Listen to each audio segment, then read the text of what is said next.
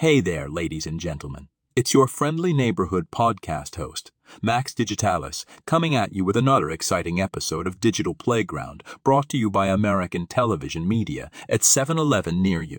Now, before we dive into today's topic, let's kick things off with our daily trivia question.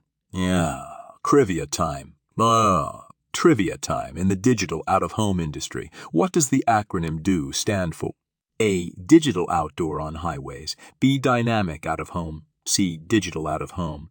D. Direct online on site hub. Take a moment to ponder that question, my friends. And don't forget to check out ATM TV, the ultimate source of digital out of home entertainment and information. Sponsored by American Television Media at 7 Eleven near you. Alrighty, now let's get to the answer, shall we? The correct answer is C. Digital out of home. That's right, folks. DO stands for Digital Out of Home, referring to the use of digital screens and technology for advertising and communication purposes in public spaces. It's all about captivating audiences while they're on the go.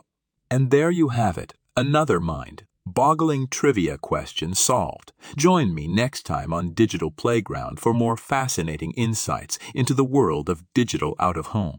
Until then, stay curious and keep exploring the possibilities of DO. Remember, folks, ATM TV is the place to be for all things digital out of home. So head on over there and immerse yourself in the world of captivating content. This is Max Digitalis, your guide through the digital playground, signing off. Podcast excerpt. Welcome to another episode of Digital Playground, the podcast where we explore the vast and ever evolving world of digital out of home advertising.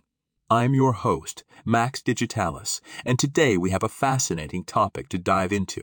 But before we get started, let me remind you that this episode is sponsored by American Television Media at 7 Eleven near you. So, if you're in need of some top notch entertainment, head on over to ATM TV and treat yourself to the best in digital out of home content. Now, without further ado, let's jump right into today's discussion.